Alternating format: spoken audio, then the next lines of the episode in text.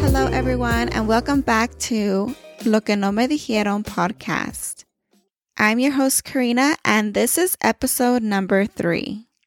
During the last episode, I did bring up the topic of machismo and how that can impact the identity of men and their feeling of belongingness within the Hispanic community. But I think that it's also very important to acknowledge how the concept of machismo can also impact women and the roles that we play in society and sometimes even in our own households. Before I jump into this topic, I just wanted to say if you haven't already listened to episode number two, I highly recommend that you listen to episode two before you continue with this episode. It helps establish a good foundation of what machismo is and some of the topics that we discussed last week that we are building off on this week.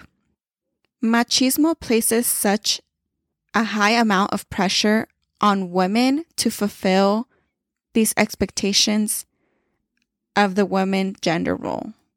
For example, in the Hispanic community, I feel that it is such a prevalent idea for women to have to cook and clean, and also to serve the men before the women and the children. When it comes time to have dinner or lunch, and you are sitting down to have a meal with your immediate family or your extended family, it may not be custom in some households, but I know it's definitely custom in my family where the men are the first ones to sit down and eat. They get the first set of hot plates then comes the children, and then come the women. And this drives me insane. But the reality is that as a first generation Latina, you will still get up and serve the men, no matter how revolutionary you consider yourself. I live with my boyfriend, right?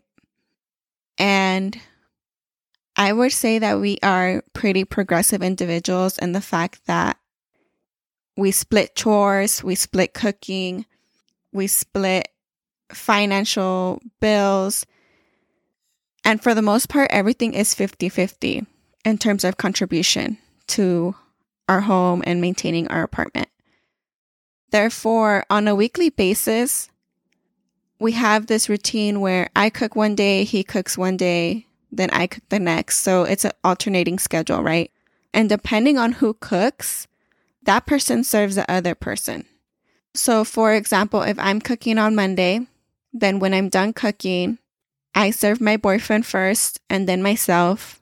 And then I clean up after myself, of course, and my cooking mess.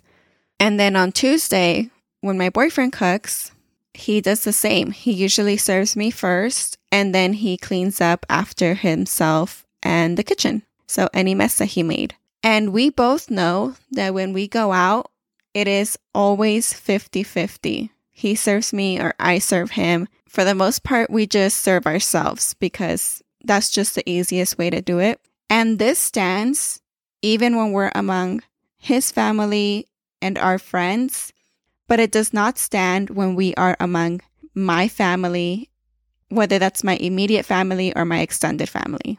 And I would say that that has to do with the fact that my family comes from an older era where I'm the first generation individual, but my boyfriend's family comes from a newer era where his mom is that first generation individual and he's the second generation. So the expectations of having to fulfill these certain gender roles are completely different. I can personally say that in my parents' household, I will get my ass up and serve my boyfriend a plate of food because I would rather not be judged for not serving him food and have to go through this cycle of explaining why he can serve himself than just getting up and serving him and serving my dad and then sitting down and eating myself. In our homes and in the lives that we live separate from our families, we are bold and empowering women But in front of our families and those who we know who would judge us if we don't fulfill a specific gender role, we give in to those ideas and those old traditions and customs.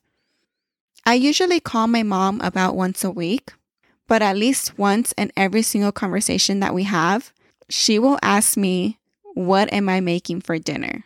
Am I cooking? And out of coincidence, every single time that we talk, I feel like it's my boyfriend's t- uh, turn to cook. I'm usually straight up and honest, like, no, Carlos is cooking. And I feel like she slightly freaks out and gives me the, mija, pero por qué? Which is, but why? But why is he cooking? Why aren't you cooking? And hold up, wait a minute. Sometimes I want to be like, Mom, you never taught me how to cook. My mom would emphasize the fact that it was more important for me to read the book and get the good grades than to go into the kitchen and help her. So there's this expectation that as a woman, I should be cooking when the reality is that the first time I tried to cook and I was boiling water, I evaporated that shit because I had no idea what I was doing and I had never stepped into a kitchen to try and learn. But my point is that machismo places this huge pressure on women to fulfill the gender role of a woman. And in all honesty, we exist in a time where, regardless of what your gender is or how you identify, both individuals in a relationship can do all tasks 50 50 or come to an agreement on an arrangement that works with them. One of the biggest points that I think is important to note is the fact that machismo undermines women, our potential, our abilities, and it categorizes strong and opinionated women with negative characteristics, such as being dramatic and being rude. And this can also have an impact on a woman's relationship with their partner because it makes speaking up as nagging and it really pushes down the importance of communication between a couple. And not only that, but machismo also prevents women from expressing themselves because if your attire is too short or too transparent, it becomes sexualized. When I was young, I feel like I went through puberty really early. So I had very dominant breasts, especially for the girls in my age group. And I can't tell you how many times I had to change my shirt because it was too tight, or change my shorts because they were too short or too tight.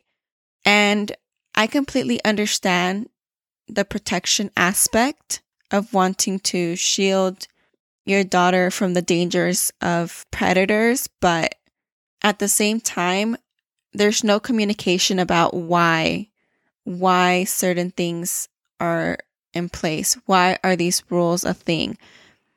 Why do I have to change? It's and communication is such a big piece. If there was more communication among each other, I feel like it would make things a lot more easy to bear. Lastly, I want to touch a little bit more on how machismo also impacts men and their personalities and characteristics.